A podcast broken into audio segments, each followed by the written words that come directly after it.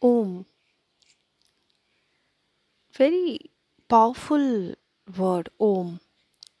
Yes, it's actually a sound of universe.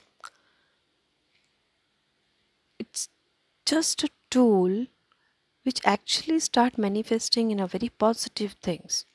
Like you chant Om and your body chakras are very calm.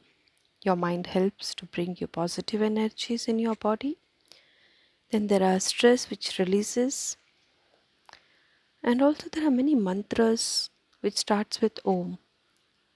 All the words sounds have actually been come from Om. It's so energetic and enlightening word. Just sit, close your eyes like yogic or meditation while they do. Speak up. Om. Just for three to five seconds, I must say. I'm not asking you to do it for five minutes or a day or an hour. Just start doing it. It's the matter that uh, no religion or spirituality is connected when you speak about Om because it comes from universe. It's the sound of universe. It's the energy from the universe. You may be Hindu, you may be Buddhist, you may be Jain, you may be any other.